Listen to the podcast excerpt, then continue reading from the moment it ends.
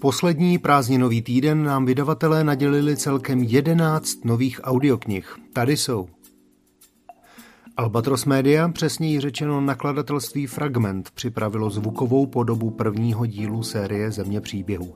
Fascinující vyprávění Krise Kolfra o dvojčatech Konerových, která se dostala do pohádkového světa, si získala srdce milionů dětí i dospělých.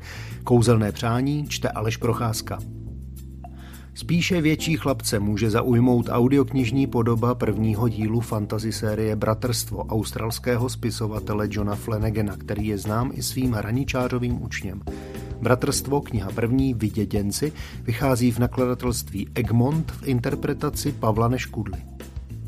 Vydavatelství Vyšehrad připravilo četbu z románu Shusaku Endua Samurai, na základě skutečných událostí sepsaný strhující příběh jednoho z nejuznávanějších japonských prozaiků čte Martin Zahálka. Timpanum pokračuje v sérii historických detektivek Hříšní lidé království českého Vlastimila Vondrušky, stejně jako předchozí případy Oldřicha z Chlumu i aktuálně vydanou Smrt ve Vratislavi čte Jan Hyhlík. Malé posluchače jistě potěší bylinkové pohádky Jany Burešové.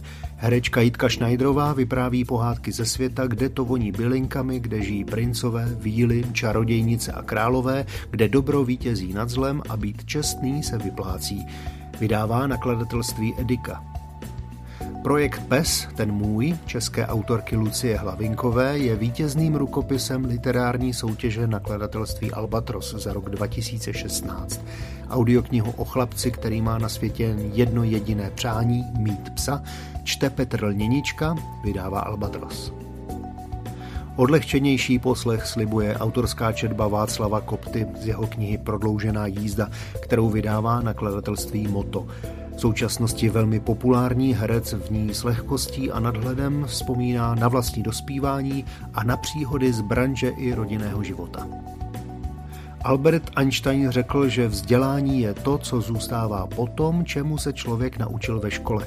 Snahou bratrů Krauzových je doložit toto moudré rčení několika osobními důkazy. Záznam čtení z knih Ivana Krauze v Pražské viole vydává pod názvem Učit se, učit se nakladatelství Fonia. Audiokniha Matthewa Mockridge Gate C30 je příběhem úspěšného obchodníka, který při čekání na spožděný let potká na letišti sedm lidí, kteří mu pomohou k znovu nalezení sebe sama. Příběh o pravém životním štěstí čte Filip Jančík, vydávají Book Media a Audiotéka.